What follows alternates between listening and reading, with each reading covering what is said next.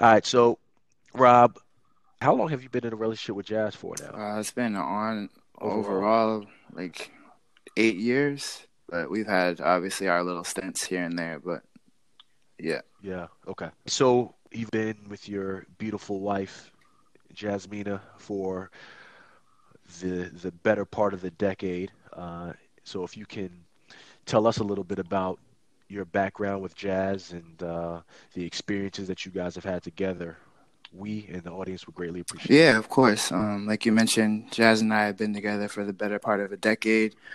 Um, it wasn't. I mean, I'm super blessed now. We're super blessed now to be married. Uh, two years. We just had our second year anniversary um, this past November, but it wasn't always um, in a in the greatest of places. So um, my wife Jazz, she's white. Um, we're really European. She's originally from Macedonia, and before we started dating, I had no idea where Macedonia was.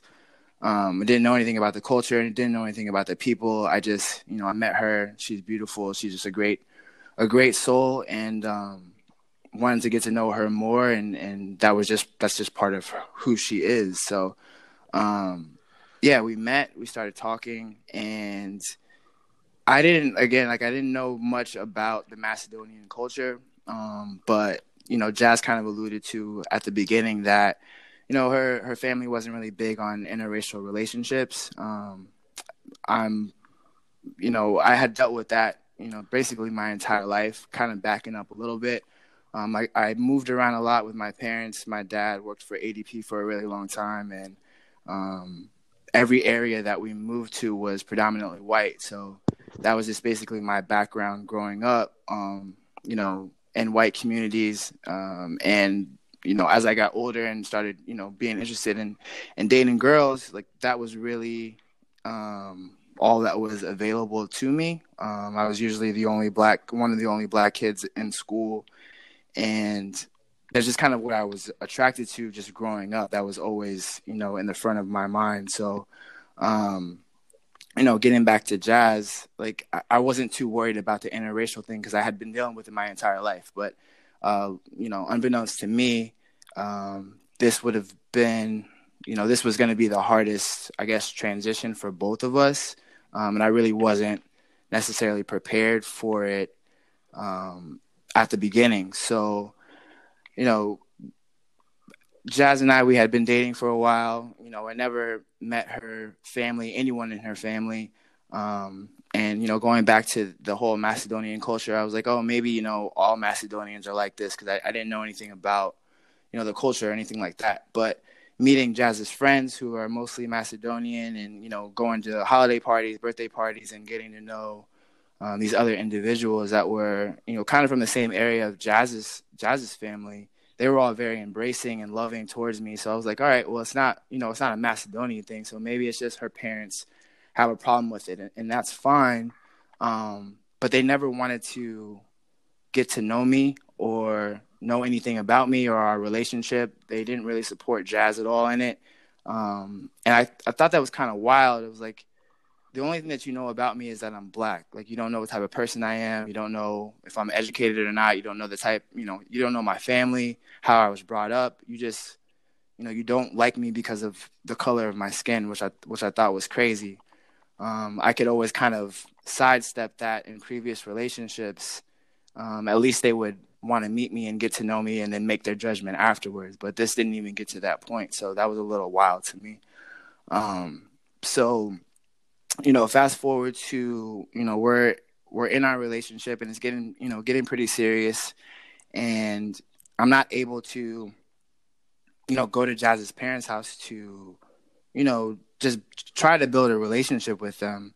And every time that they would call did you did you want a relationship yeah, with them? Were I think I was more in interested in in it because it was important to Jazz. I'm the type of person who's like, mm-hmm. if you mm-hmm. don't if you don't want to get to know me, and you're basing everything off the the color the color of my skin and you don't know anything about me like that's your problem that's fine and i don't need to i don't need to know you um, or have a relationship with you based on that but when it starts affecting the person that i love and that i care about you know that's what was really driving me to try to reach out to these people to build some type of relationship because it's it's hurting it's hurting jazz which is then coming back into our relationship and causing some some issues that didn't necessarily need to need to be there we had our own things personally that we were dealing with uh, within our relationship we didn't need to bring that into it as well so so, Raul, let me ask you before you go on, because this this is interesting.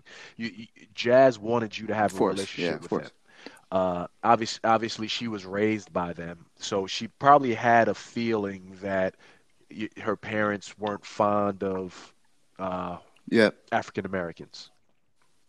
Uh, so the effort that she wanted you to put in was was it to change their mind so they can embrace you as her boyfriend and future husband? Or kind of like well let's see how it goes. If it doesn't go well we'll just move forward. If it does go well great we can have them no i mean she she genuinely wanted me to have a relationship with them. Like she was her parents never treated her you know great they only kind of called when they needed something um they never asked how her day was going or, or what was going on with her job or anything like that.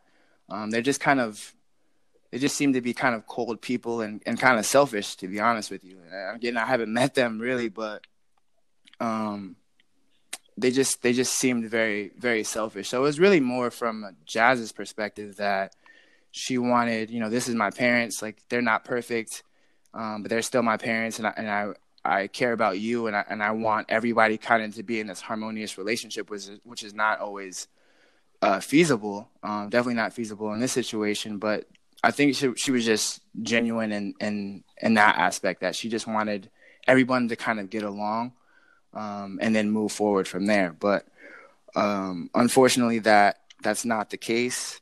Um, so, you know, kind of getting back to the story, um, we were supposed to go on a ski trip and um, we were in the sporting goods store picking out this ski stuff, and Jazz's dad called, right? And you know, they speak in Macedonian when they talk, so I don't really. I mean, I speak a little bit of it now just from um, learning from Jazz, but at the time I didn't know anything um, what they were what they were talking about, but I could tell it wasn't wasn't good. Um, and when Jazz hung up the phone, she was clearly kind of, you know, distraught and upset. And I was like, you know, what happened? And, you know, she was like, my dad told me that, you know, I need to stop seeing you, um, that you're bringing, you know, you're disgracing the family by, by being with this person. Um, and if you don't, if you don't break up with him, we're going to disown you from the family. And they had made similar threats before. And I kind of just, kind of just brushed it off, and she kind of just brushed it off uh, as best she could. But it was definitely you know starting to get to her more and more. So I just turned to her and I was like, you know what, this is this is dumb. Like let's go over to your parents' house. You know, let's try and figure this out as adults. Um, they don't they, like again, they've never met me. They don't know anything about me. Maybe if they meet me and maybe we could sit down. It doesn't even have to be a long conversation. They can we can start to build some type of relationship. It's not going to happen overnight, but you know, at least we we could take a first step. So hindsight, that wasn't the best decision. Um, but we did end up going over there, and we walk up the front, walk, walk up the steps, you know, ring the doorbell, and Jazz's dad opens the door, and I hear a scream from the background, and it's Jazz's mom. She she could see like me standing in the doorway, and like something out of like a horror film. This this scream, I'll never forget it. And her dad Jazz's dad turns to her and you know starts yelling at her in Macedonian, and is essentially like, you know, why did you bring him here? And you know, he turns to me and he's like, motherfucker, you better get off my steps, you you you disgraceful nigger. Like how like how are you even how are you even at my home? You're disgracing my home. And he's just screaming and screaming and um, you know, I had reached out introduced myself like, hey, I'm I'm the person that's dating your daughter. I just wanted to have a, um, you know, a conversation with you. And it didn't even get to that point. And he turns to Jazz and basically is like, you know, get off my step. You're never welcome back at my house. And he's talking to his daughter like this. And I'm like, if you're talking to your own family member like this, you know, I don't even, I want nothing to do with you. The only reason why I'm here is for Jazz. And he ends up slamming the door in our face and you know we're walking back to the car and i think that was basically going to be the end of it. But the garage door opens, and he comes running out the garage door, waving um, a metal pipe and screaming and like chasing us, essentially chasing us off off of his property. So we get in the car, we like speed off. Jazz is crying. I'm trying to console her, and I'm like, I've been in in racial situations, but nothing that intense. Um, and I guess long story short, right? We we made it through. Um, this was before our actual our actual wedding. Um, you know, her parents, none of her family showed up to the wedding. You guys were you guys were all there, and it was basically just friends and then my side of the family. Um, and it definitely definitely hurt her. It still hurts her. Um, she doesn't really have much of a relationship with them anymore. She thinks that might change when we when we start having kids.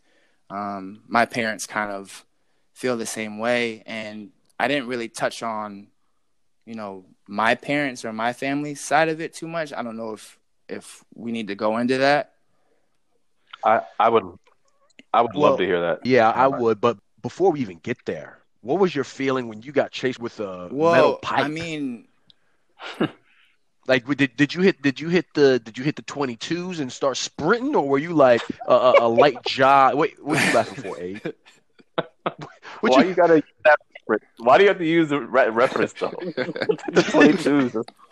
I mean, like, what was it like? A yo, I'm good. Like he's just acting up, or was it was it was there like an intensity where like this man is coming after me with a pipe? No, I, gotta, I mean I it was roll. it was very it was definitely intense. I've never been in like a, a physical altercation or anything like that based on based on race. Um, but it, it was kind of one of those like fight or flight moments. So when he had initially was like screaming and then shut the door in my face, I was like, all right, well that didn't go well. Like trying to make it like light of the situation. And I thought that was gonna be the end of it. But then when the garage door opened, I'm like, yo, this guy's really trying to to hurt us. And it wasn't like we take off sprinting, but it was like you're this and I'm not I'm not a big person at all, but I'm bigger than Jazz's dad and I'm like, I don't want to fight your dad. And that sounds kind of funny, but it's like I'm gonna protect myself and I'm gonna protect you if that's what it comes to. But mm-hmm. no, I don't I don't want to be in this physical altercation at your parents' house and God forbid something happens to me or happens to even to her dad, which I mean I don't care about him, but I don't want to hurt somebody else or God forbid something happens to Jazz in like this scuffle. Like none of that needs to happen. So we just got in the car and we burnt off because it's just not worth it. Um, he's made like both her parents have made you know threats on on my life and Jazz's life multiple times, and it's it's one thing to kind of hear it secondhand from Jazz or hear it hear them screaming over the phone like oh I'm gonna I'm gonna buy a gun and I'm gonna find out where he lives and I'm gonna kill him. Like those were the conversations that I've I've heard um, versus it being you know real and present in your face in the moment um, and having to kind of make a decision on how you're going to move forward in that situation. Yeah. Crazy. So it's wow. it's it, to me it was like something out of a movie. Like I never thought that I would be in that in that particular situation, but um you know, as much as it affects me, it affects Jazz as well, even more so because that's her family and it's crazy. Um Jazz has two siblings. She has an older brother and a, and a younger sister and um she has a lot of family actually out in Australia who have come to visit, and I haven't met them, but they seem to be very, they seem to be more open. But it's really just Jazz's immediate family that has these feelings, and it it blows my mind because it's like Jazz grew up in the same household. She didn't grow up anywhere else. She was born in Macedonia. Like she lived in this village. She has spent her whole life essentially with these people and she's nothing like them. So I'm like, how did that how did that happen? And I think part of it is, you know, when Jazz got old enough, you know, she put herself through school.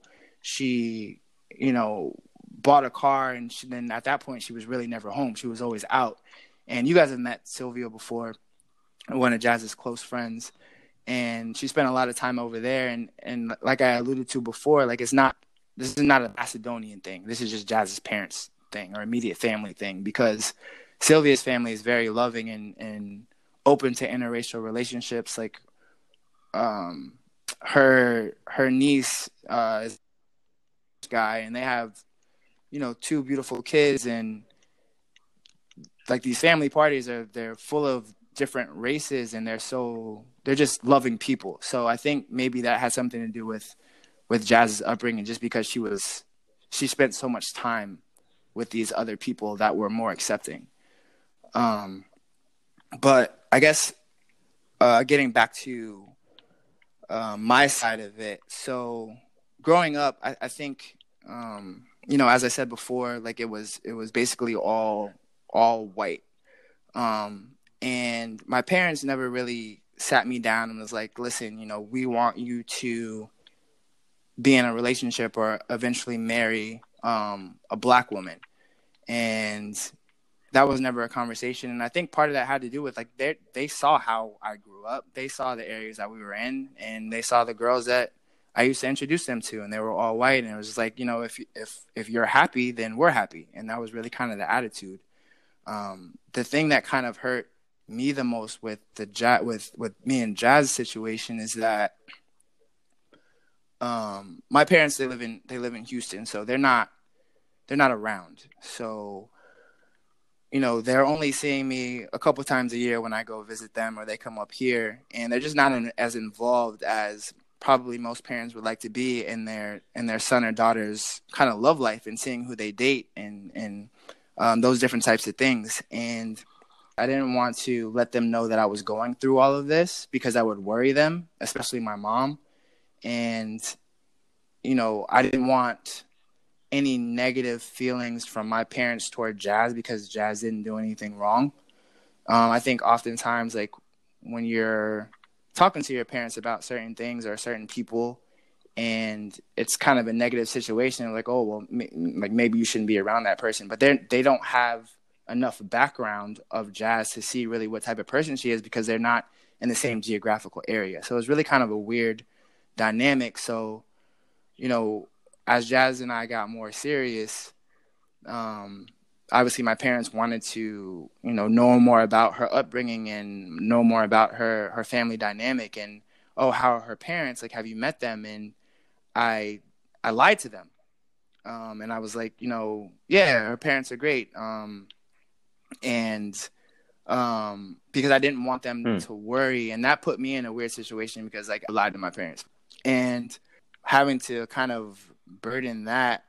And then i'm also looking at jazz sometimes like not in a negative way but it's like i don't want to be in this situation and i don't want to be lying to my parents so that they don't look at you some type of way. And not that she like asked me to lie to them. It's just like it was a weird situation that i that i was in. And it kind of eventually backfired because you know me and jazz are married. Eventually you know, my parents were going to come out here to the wedding and find out that I don't have a relationship with Jazz's parents, or they're not coming to the wedding, or all of these negative things that have happened, and they're going to look at me like you lied to us this whole time. So that was definitely an uncomfortable situation, and we, you know, me and Jazz had a lot of work to do.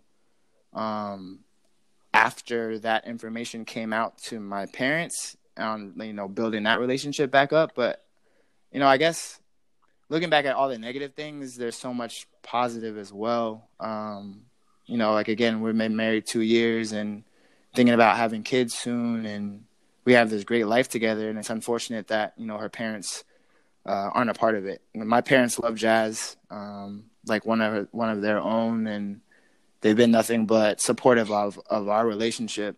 And um, it's just unfortunate that you know maybe our kids won't know that side of jazz's you know legacy or history or whatever you want to call it because her parents just didn't want to be a part of it. So um yeah it's just it's it's a lot. Wow. Yeah. Yeah so well wow. i mean like that that is that's some heavy duty some heavy duty stuff right there man. Uh is there anything that you learned from the from the situation? If you were to share this experience with you i'm sure at yeah. some point you'll share this experience with your children. Like what what what would you take from this that you tell them uh, whether it's go forth and be better or uh, watch out for this or like what, what um, would you um, share with them? I, I really think I would just share with them, you know, just be be true to who you are, and that's kind of like a cliche, um, but just looking to Jazz, like she throughout this this whole situation, or process, she stayed true to who she is as a person, and you know, she could have easily been like, "Listen, you know, I love my family." and this isn't gonna work out. Even though like I care for you and I love you and uh, want to be with you, like that's my family. You know that that saying that blood is thicker than water, um, and we're not gonna be able to be together. She could have done that, but she didn't. And you know there were there were difficult conversations, there were difficult times um, where you know her and I did take a break, and um, for different different reasons, either whether if that was something that that I was going through or something that I did, or something that she was going through, or you know, trying to essentially make her her family happy or not do anything to disgrace her family or hurt her family because she does she does love them but she stayed true to who she is and you know came back to me in this relationship and was like you know what? I don't i don't care that they don't want to get to know you. They don't want to be you know a part of our relationship or even a part of my life. Like forget me in this situation. Like they don't even want to be a part of her life. And to kind of turn your back on your family like that takes a lot. I don't know i don't know i i mean i'm i'm very close with my family that would i can't even imagine having to turn my back on on my family to be with somebody that i care about and the fact that she's done that and she continues to do that every day, like that's a conscious that's a conscious decision for her every single day. Every day she wakes up, she's like, you know what? You know, I gotta I gotta work in this relationship. And relationships are always gonna be work. There's there's different you know, different points within everybody's relationship where you have to make a decision. Um, but she she makes that decision every single day and I'm grateful for it. And so you know, going back to your original question, I guess I would just, you know, share with my kids or share with anybody listening, just stay true to yourself and and if you know something is is right in your heart or wrong in your heart and you know, you don't want to be a part of that, you have to distance yourself from that and surround yourself with people that love you and support you and want to see you happy and want to see you well with whoever you decide to be with. Um, I think that's something that's that's really really important. Yeah. Wow. It's amazing. Wow. I uh it's amazing, bro. that's that's yeah. I was even that was even yeah. more than I thought it would be. so you you, you I, I would be curious and Rob, you may not know this, but I'd be curious to know Jazz's Jazz's parents and their yeah. background.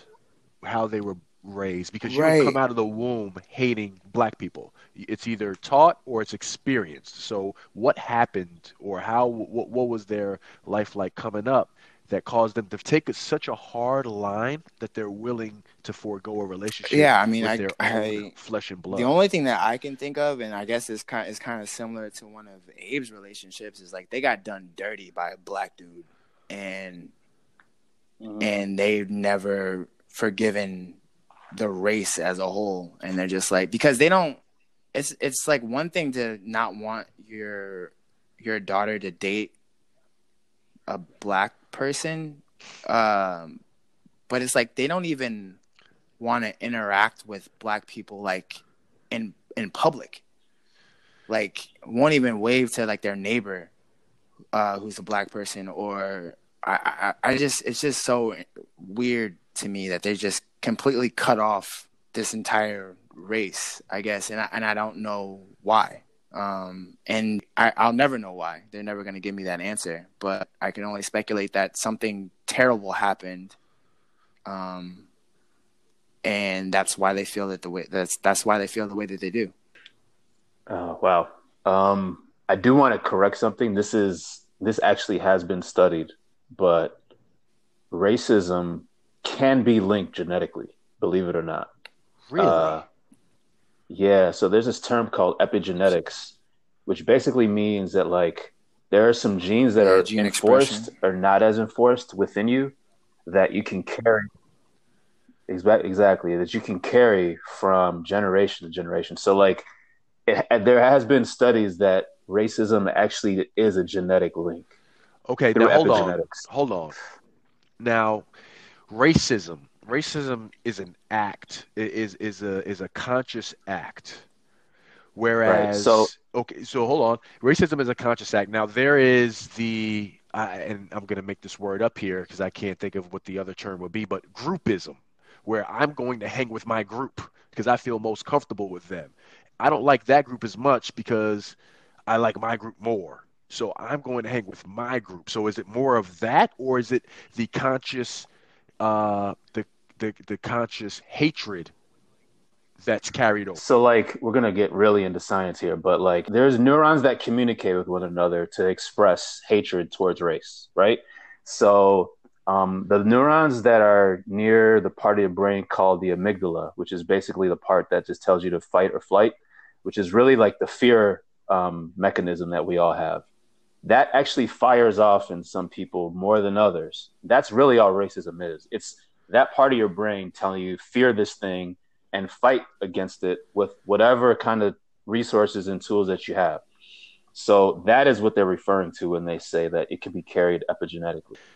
That's interesting. Does anybody else have anything to say on that? Because I, I, I, I'm not trying to change the subject. yeah, James. Yeah, know, yeah, I- yeah, I'm- yeah. But I think but I, it's I great. said that. uh, I, I agree with it, but I also disagree with it. But I, I- I'd want other people to No, I, talk I on mean, it if they, if they have some- I I've heard of gene gene expression, um, and I completely agree that uh, then the part of our brain that you know that fight or flight, and I'm now I'm just repeating A, but it is. I mean, racism is is fear, um, it's fear of the unknown, and when you're when you don't know something, you have a decision to make, and it's either you embrace it or you fight it, and I think you know on the most basic instinctual level. Uh, I think that's really all that it comes down to. Yeah, yeah. It, it's very, it's that simple. It really is. What No, I mean Terry? it's you know for me, I, I wasn't going to add much. I was just it, it is interesting to think about the whole neurological aspect of it, um, but also you know even if it is a gene being passed down, people are consciously making this decision to hate. At the end of the day, you know what I mean. So yes. Amen. you know, I mean, Amen. look, there's a lot of stuff Yeah. you can't control, but a lot of people can control this level of hate, um, you know, um, or this level of bias or racism or whatever you want to call it. Like, so, you know, it's, I'm sure science can help prove out a lot of things, but, you know, what, what you can't, you know, make an excuse for is people are consciously making a decision to not, you know, show love, to, to, to sow hate and to, um, and to, and to ultimately deprive themselves from a really full life. And I and I guess to Amen. man. you can over time. Yeah. This is going back to kind of being sciency, but over time you can change what genes are expressed and which ones aren't. Over time, so it's not like one of those types of things that's just set in stone. So I, I think Absolutely. there's yeah Well, yeah. Absolutely. right Absolutely. Yeah. So like the brain is very plastic and the number one way to to alter your brain is just to be aware of what level of your, behavior. Like if you're aware and you're just like G, uh, GT said, he just like just be a Mhm. consciously nice person. If you're conscious of your actions, that that right there puts you ahead of like more than half of the world's population Totally. in terms of like where your brain is. Well, so eh, let, us apply this. You know, again, going back to how people are raised. While while a certain gene may have been carried over, and a, a child, a, a two or three year old child, is uh, whose system one is firing way more. The amygdala is firing way more than their reasoning and their analytical ability, which is the system two. They're, they they see, let's say in this case, they see a black man and they run, and the parent says, "Yes, run. That's a bad man. You're scared of him." Versus the parent discouraging that behavior, and when they say, "Oh my God, that's a look at that black guy. He's so whatever," and the parent says, "No, don't do that. Don't do that. Everybody's I the think- same." kids, at least from my experience, typically don't come out naturally biased. Like, like the division that we see amongst race and everything is is truly something that is taught and instilled, and and and it's set in the household, it's set by society, it's set by interactions. But kids typically don't come out seeing color, and if they do, they don't come out seeing something wrong with color. Like I always tell people, there's nothing wrong with color. There's something wrong if you believe something's wrong with color. Um, but like that video, like I can't remember what it's from, but that video I love seeing it of the two little kids who are just like running toward each other, Yeah. and they're like three years old, but they met in kindergarten. Like kids are different, like you know, uh, and and not only, and it's not just race, it's um, it's like belief. Like you know, you know, when you're a kid, you think you can be, you you know, you, you can be on top of the world. You can be Michael Jordan. You can make it to the moon. It's not until life starts setting in that people tell you that you can't do those things, that you start believing it. You know what I mean? But that's why everyone says like childlike naivete or childlike belief because kids believe they can do anything and don't see the wrong. They only see the good for the most part. Yeah, yeah, Yeah. and to the, to that point, GT. While children may be fearful, they are unafraid of judgment. they don't care what other people think necessarily, but they reach a point in their life where they start to recognize other people's judgments. Oh, I'm hanging out with this crowd. Okay, they're looking at me funny. I can't hang out with that crowd.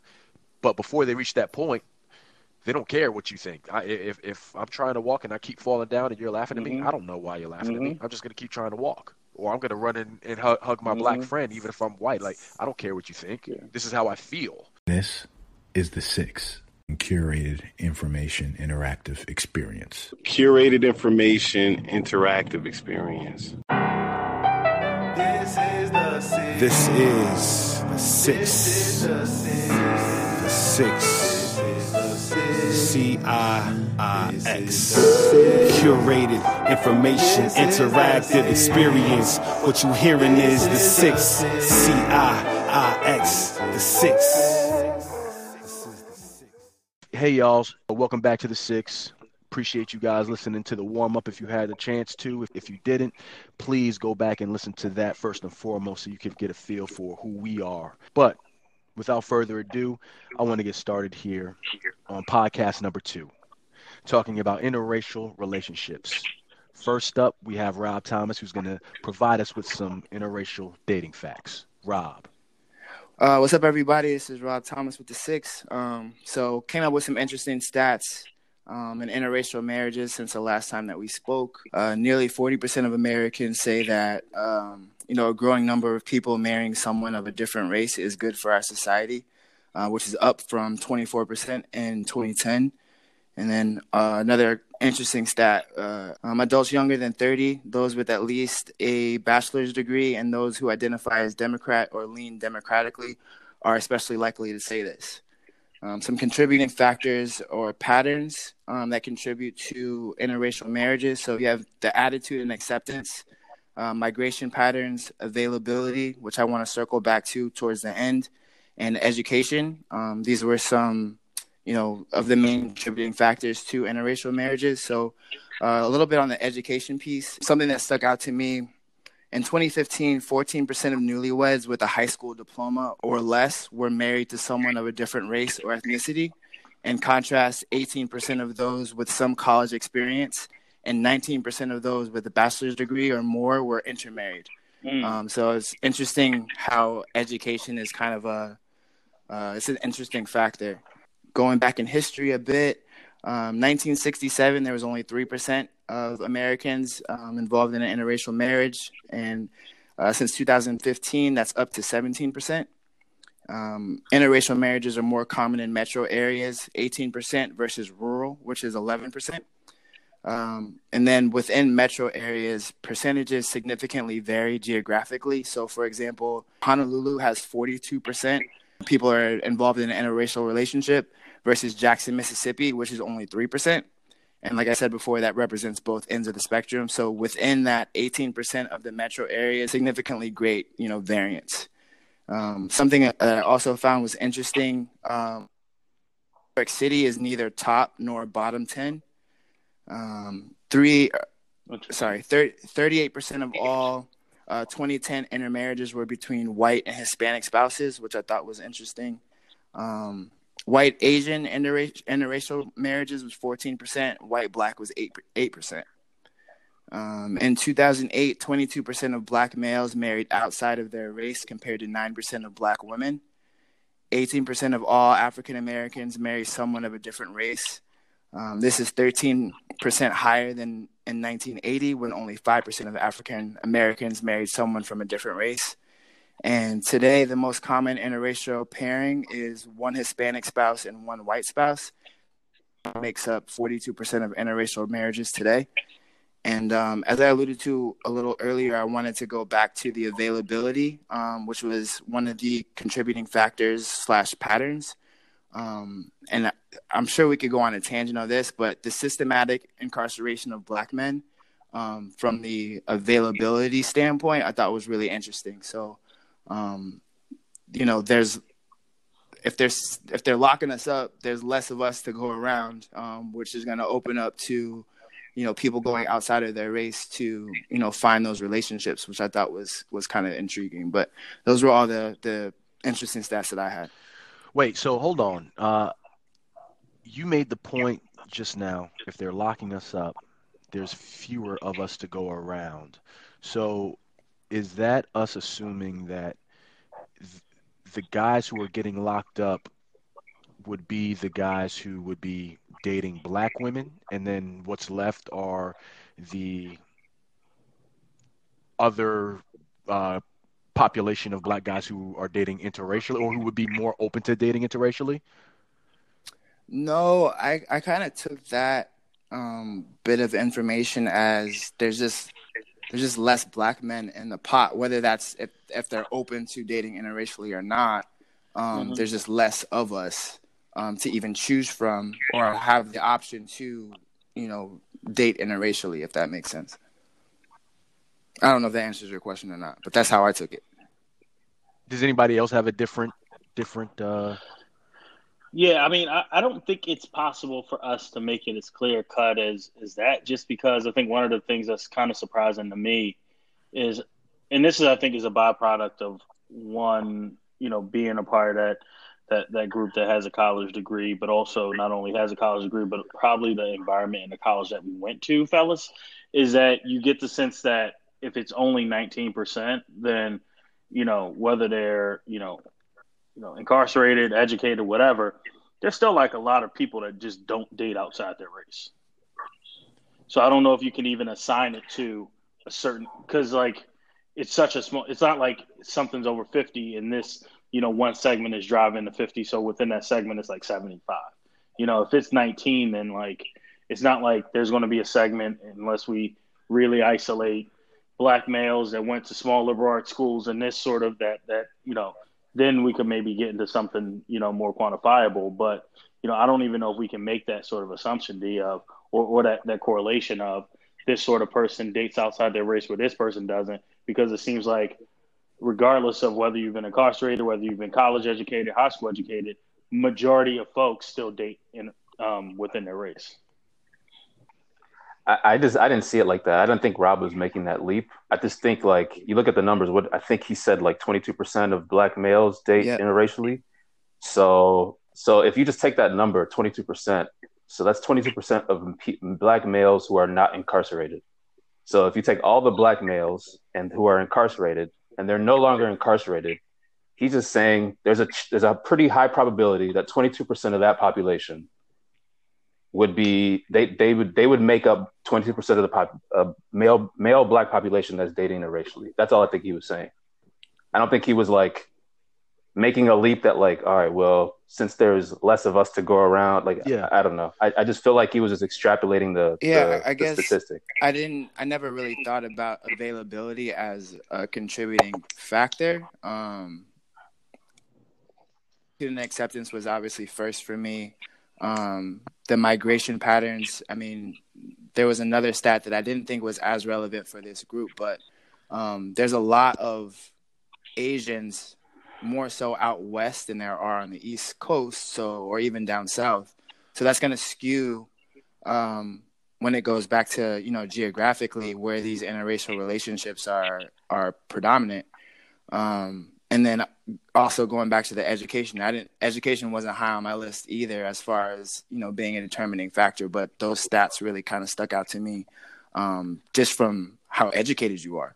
And i guess thinking about it hindsight um, you know going off to college or or having a college degree you know you're getting those those different experiences being exposed to different people. Um, i guess you know i didn't think about that at first, but you know, reading back into it and diving back into it, it, it makes a lot of sense. Yeah. Well, I, I think uh, I don't know if you did the actual stats for it, but I think that the higher education you have, the less likely you are to be incarcerated. So I think those two are correlated, which leads to the other point that the more education you have, the more likely you are to have an interracial relationship. I think you started off with high school and you moved your way up. It seemed like the more educated people became, the the uh, rate increased. If I'm if I'm correct, right, Rob? Say that last part again. So so as people became more educated, right? Yes, was, the the percentage increase. Yes.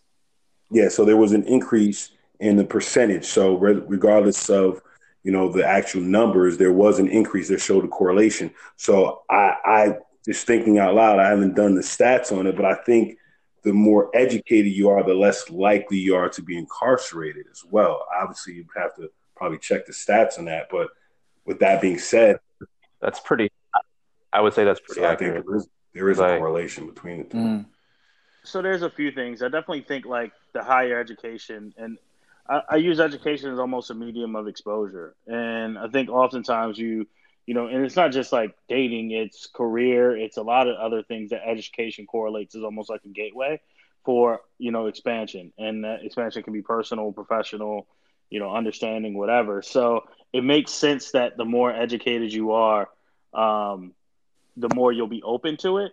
I just don't, you know, the, the point I was making earlier about, you know, regardless of education or not, it's still such a small number, is what I'm saying. And that you know, even at the highest levels of education, and I saw this at HBS, um, you know, even at HBS, you know, or even at, you know, you know, regardless, it's not like half the brothers or half the black dudes walking around have, you know, Asian, white, or Latin girlfriends. Like the majority of people are still dating within their race.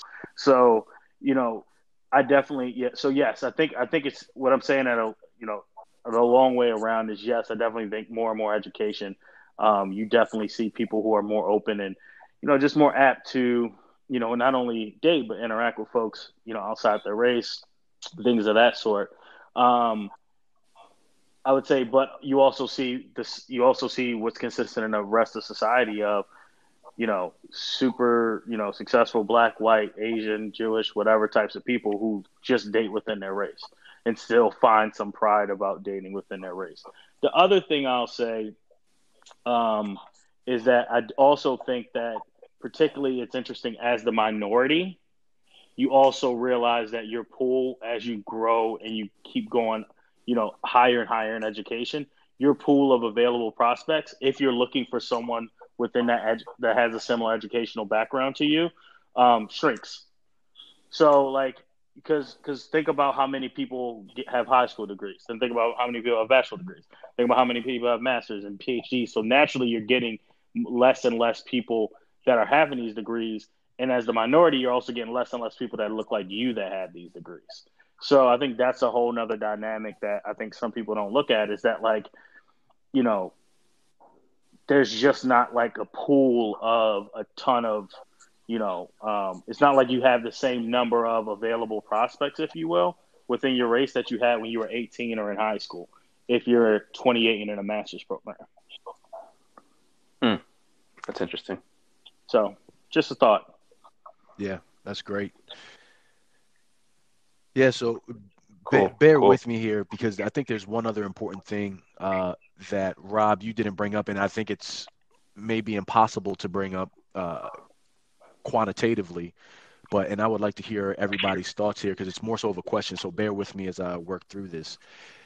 There's a mental model that states ideas don't die, people do, and the people that die their ideas generally die with them. So there's a reason why there's a there's there is very little uh, change within a decade, but there's generational changes, uh, or or a uh, in this case here there's a there's a there's a different feel surrounding interracial relationships versus 50 years ago. So if if that you know, if that mental model, and I can't think of the name of this specific model, but if that mental model is true, then everybody is raised with a certain set of ideas or ideals at home.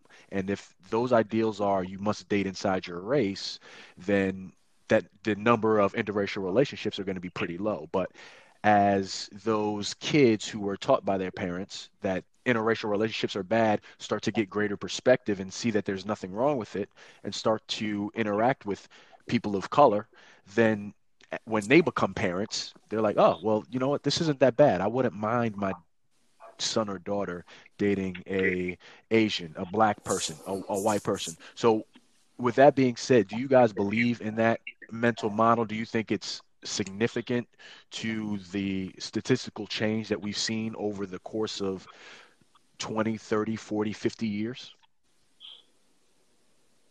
I'd say so.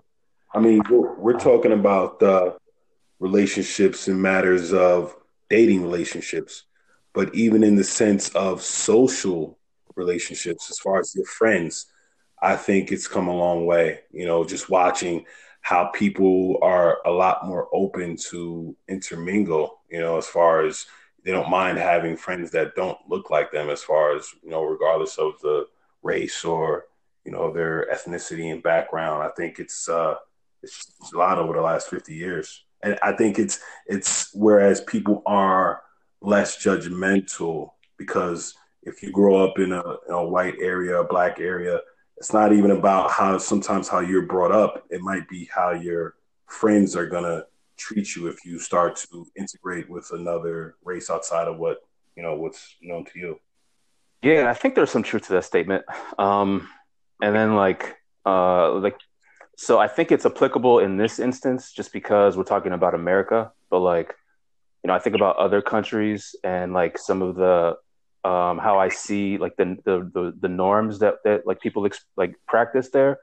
So like I lived in Brazil for a year and I was astounded I was astounded by like how diverse it was and how everyone was pretty much like I'm not saying there like racism doesn't exist because it clearly does. I mean they had slaves there too. Um, but I just was like astounded by how much they intermingled and how like you know a black guy with a, a, black guy with a white lady or a you know a mulatto lady with a black guy or, or any kind of mix you can think of like people weren't like looking at them like you know in, the street like it, they were like aliens you know? It was just like a very normal um, thing. So like i think the idea is formulated by it, it comes with, with a lot of different like underlying factors. Um, a, a a big part of it is just like the environment that we we all we just all kind of came up in. Because like if I if I grew up in Brazil, I probably wouldn't know like I would know like the physical differences between black, white, and whatever. But like in this generation that I'm in, they pro- like I probably wouldn't even see any of that as like a barrier, you know.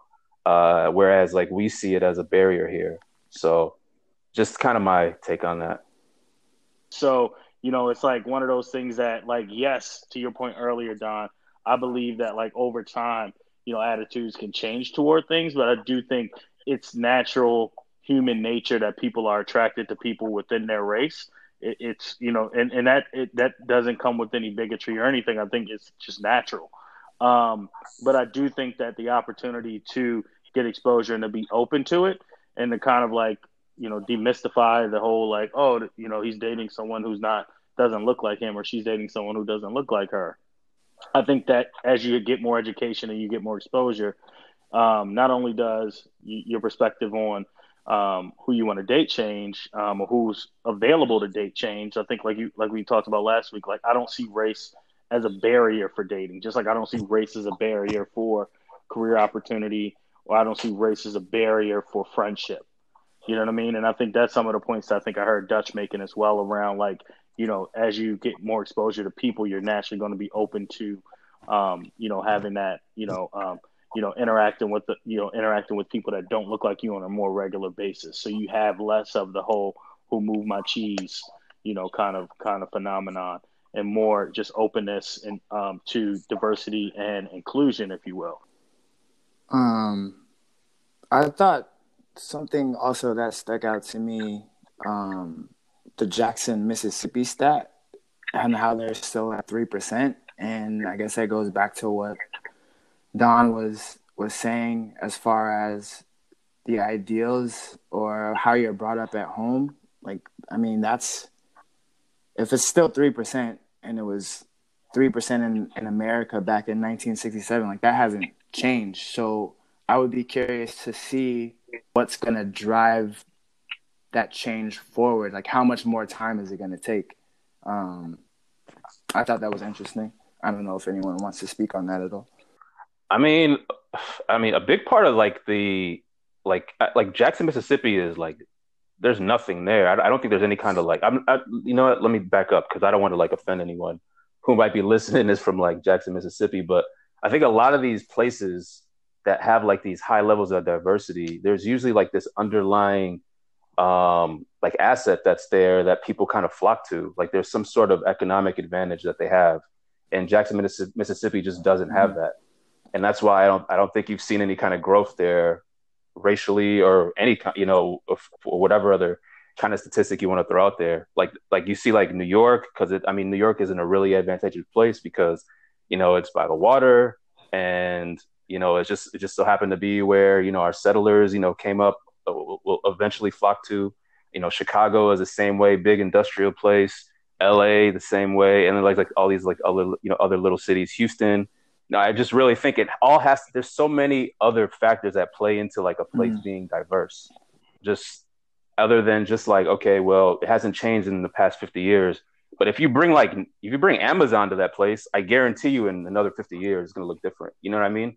it just it to me i just think all these other factors have a big big influence yeah, yeah i mean I, I, agree with you abe uh, industry brings people or attracts people who are educated and people in my opinion people who are educated have great perspective on on many things because they've surrounded themselves whether it's with literature or around people who are providing other perspectives whether they agree with them or not they are just aware of them so yeah so abe uh, hey, Rob, Rob, yeah. Rob, talked a little bit about the Loving case, and uh, I'm really interested to hear more about this. So if you could just take us through this.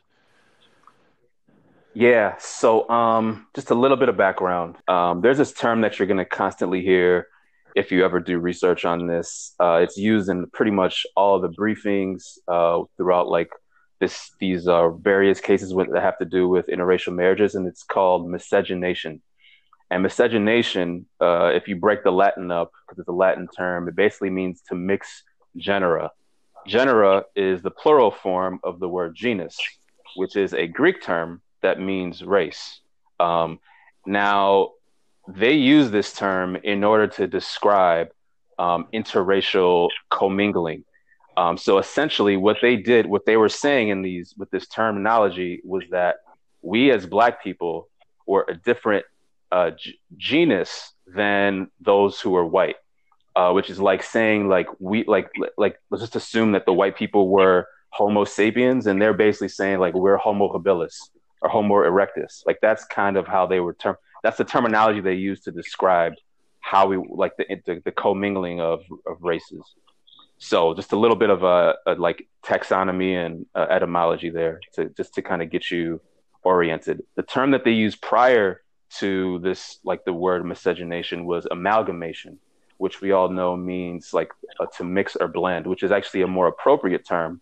But I al- almost feel like miscegenation was like quasi a um what do you call it a uh, micro what do they call microaggression microaggressional term uh, just to kind of like even put us down just a little bit more than we already were at the time however um, when so so that so that kind of trying to give you a background. So America, when it was started, like in 1776, seven of the 13 colonies actually had laws that um, outlawed uh, commingling of races. So this was like this is embedded in our history. You know what I mean? Like we were founded on these types types of principles. Um, it was a very common practice at the time, until of course we get what we all know as the Bill of Rights which only had like the first 10 amendments. Um, in 1789, though, there was they had the they had what the the most precious amendment to us, which was the 14th Amendment, which basically stated that you know we as human beings that are born here in this country, we're naturalized here, we're citizens, and the United States cannot deprive us of any of the rights, which are life, liberty, and property, uh, without due process. So basically, stating that like if we had rights here, they couldn't take them away for us for any reason without any kind of due process of law or any kind of jurisdiction, which protected all of us in theory. Now, um, just to give you, just fast forward a little bit, there was a, another landmark case prior to the Loving case called Pace versus Alabama, which basically ruled that anti miscegenation laws were constitutional because it punished both blacks and whites equally. Um, and so this was kind of the basis and like some of the foundation of uh, the Loving case. So just to give you a little background on the Loving family, um, you have Richard Loving, who was a construction worker, Mildred Loving or Mildred Jeter at the time. She was the one who was mixed with uh, some African uh, genes as well as Native American. So she she was a light skin. She looked like Don. Okay, but but Rich, Rich, Richard was a white male. Yeah, Richard was the white male. He was a construction worker. Mildred Jeter was the Native American slash black lady. Um, they were both residing in Virginia, fell in love, and they both were aware of this anti miscegenation law. So, what they did was they actually got married in DC. So, they left Virginia to go to DC for the sole purpose of getting married. They exchanged vows in DC. This was in June of 1958. Okay. Uh, once they exchanged vows, got married, they came back to Virginia. So this was June of 1958. July of 1958, the same exact year, they had an arrest warrant out for them. So police officials came to their home, broke down their doors, entered their bedroom, and uh, captured both of them and jailed both of them. Um, and then in October of that same year, they were indicted on felony charges basically um, saying that they had violated these anti-miscegenation laws, and the judge who looked over that case, this is a very popular name. His name is Judge Leon M. Bazile, uh, which basically sentenced them to one year in prison, or they could move outside of VA for um, 25 years. So obviously, instead of being in prison for a year, they decided to leave Virginia for 25 years. So they so that's that's basically how they got out of being in prison. So they lived in um, so they moved from Virginia to Washington D.C. Um, and had three children there, but there still was this piece of them that really didn't settle right with them because they felt as though, like we all kind of understand now, they they shouldn't have to uproot all of their their whole life just because of you know the color of their skin. So they actually um, went to the Attorney General, Robert Kennedy at the time. This is June of 63, and basically wanted to return to Virginia. And what Robert Kennedy did at the time was he referred them to uh, the ACLU, the American Civil Liberties Union. Um, and they have branches all over the country. He, he referred them to the branch within Washington, D.C. Um, and there's two gentlemen, there were two lawyers who were very, very influential in bringing this loving case uh, to the Supreme Court, as we'll learn later. They go by the name of Bernard Cohen and Philip Hirschkop. These are both white guys in DC who were really young at the time and took on this case. So, what they did was they took this case to the courts in Virginia. And the same judge, Leon M. Bazile, uh, refused to vacate the loving conviction. And the terminology he used in order to justify his ruling was the following. He said, and I quote, Almighty God created the races white, comma, black, comma, yellow, comma, Malay, and red, period. And he placed them on separate continents and but for the interference with his arrangement, there would be no cause for such marriages. The fact that he separated the races shows that he did not intend for the reason to mix. So basically, his terminology and reasoning was we are all brought up in different continents, which is actually isn't true because um, we all originated from really one continent. But he said we're all brought up in, in, in different continents. So therefore, we should just mingle with ourselves and not with people from other continents. That was basically his reasoning for his ruling.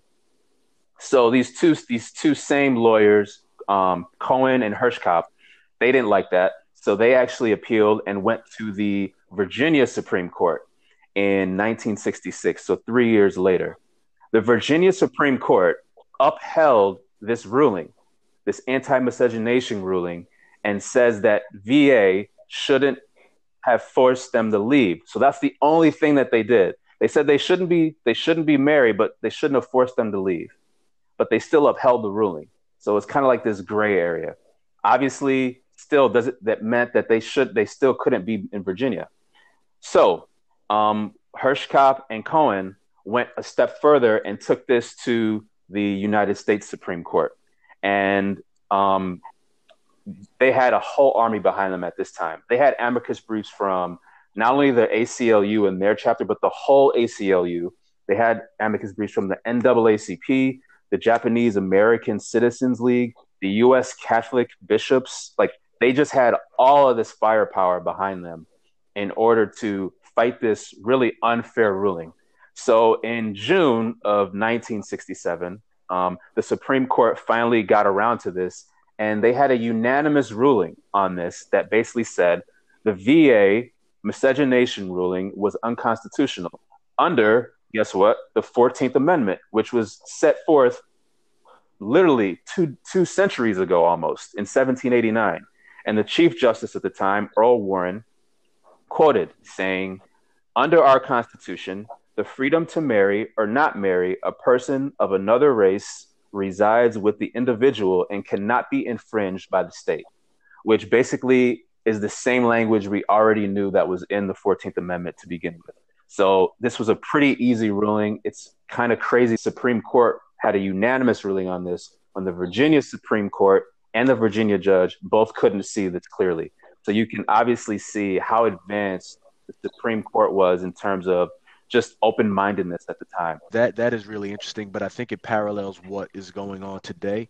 And I don't want to get too deep into politics, but if you look at the current state of of the uh, United States government, and you look at uh, what Donald Trump has done, whether it's quid pro quo or whatever you want to call it, whether you believe he did something uh, impeachable or not, you have Republicans who are saying they're taking they're taking the political route and saying, yeah, he did something wrong, but but you know yeah. it's not impeachable, right? So they they know that it's not right, but because they, they want to side with the, the the party and make sure they're doing right by the party, that is their initial uh, thought. Party, party. I gotta stay in alignment with the party. So you forget, or I would assume they are saying no to morality, and no to everything else that comes before the party. So it sounds pretty similar. Virginia Supreme Court, they they, they condemn it, but they they condemn the the uh, if I'm correct, they condemn the marriage, or what, what, what was it that the Virginia Supreme Court did? Yeah, they just said that the the judge should have never told him to leave Virginia. Essentially, okay. that but which still is a gray area though. But it, they still shouldn't shouldn't have been married. That's what. Correct. He upheld. Right. He upheld the ruling. Yeah. So it, it's it, it's it's just interesting. Like this is like history doesn't repeat itself, but it rhymes. This is the same. Like a lot of the same things. You you you know what's right. You know what's wrong, but it's about party lines. Absolutely. So yeah, the craziest part is after this, um, like monumental ruling, which was really about a, a couple of two people who were married who just wanted to live where they where they originally had their home which like at the end of the day that's really what it was about. Can we just live where we are you know? Um, and all of this kind of transpired from that. But after that ruling um, pretty much every other state had to remove their anti-miscegenation laws um, from you know their constitutions or uh, from their you know state rulings the crazy part is that there's some states there's only nine states uh, that have never had anti-miscegenation law in their history. One of them being Washington D.C., um, New York, New Jersey, Vermont, Wisconsin, Minnesota, Alaska, and Hawaii. So um, is really interesting stuff. And then the last piece I'll say is even in the early days of the of America, there were some um, um, House members who recognized how um, like they saw the trend. There was like this really famous boxer at the time who had like all these kinds of affairs with, you know, he was a black guy. He had, a, I forgot his name, but he had these affairs with black women. And he basically was saying like, we need to, we need to get, put some new ruling in that over, that overrides the 14th Amendment because he basically could foresee the 14th Amendment being enough of a justification for blacks and whites to commingle. So they were actually vying for um, uh, legislation to be put in to um, into Congress in order for in order to kind of like um, preempt all these future commingling that would occur. So people actually saw this coming. Um, like the obviously really racist people at the time, um, but this was uh, something that really just could never be stopped. I think eventually reason just kind of wins overall. No, that's really interesting, Abe. I think that uh, that really shows a lot on the, how far we've come, but how far we haven't come, going back to the 1700s to almost 200 years later, where people are still fighting to, you know, get the rights that they deserve based off that 14th Amendment. It's very interesting.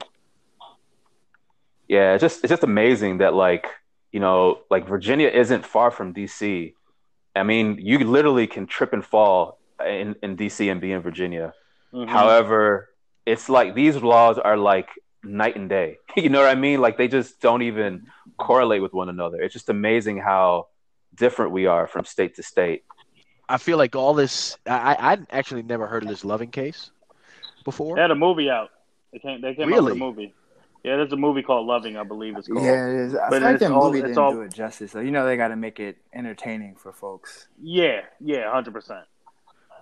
I didn't, I never saw it, but uh, I knew I heard about this case a long time ago, and I never like dug into it. Um, I I actually thought the United States Supreme Court. I didn't think they ruled unanimously. That's why I was looking for dissenting opinions on it. But when I found out the U.S. Supreme Court was like, "Oh, this is unconstitutional. Like, get this off the docket." You know what I mean? I was like, "Damn," you know.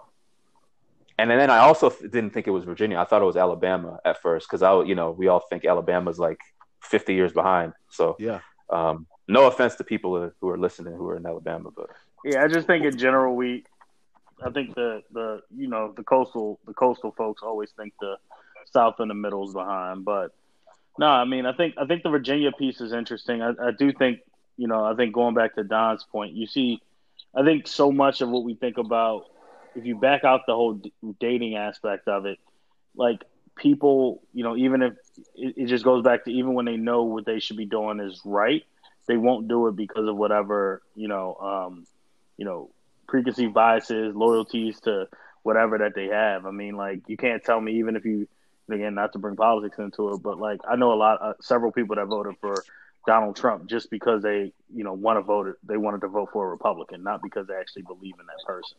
And mm. you know, it's interesting that you know this is an example of people knowing what they should do, knowing what they're doing is wrong, but at the same time, like there's a loyalty that goes beyond like human nature or or other humans. It's like I'm loyal to a party, not a person or the people, which mm. is crazy to think.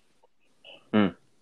This is the six curated information interactive experience. Curated information interactive experience.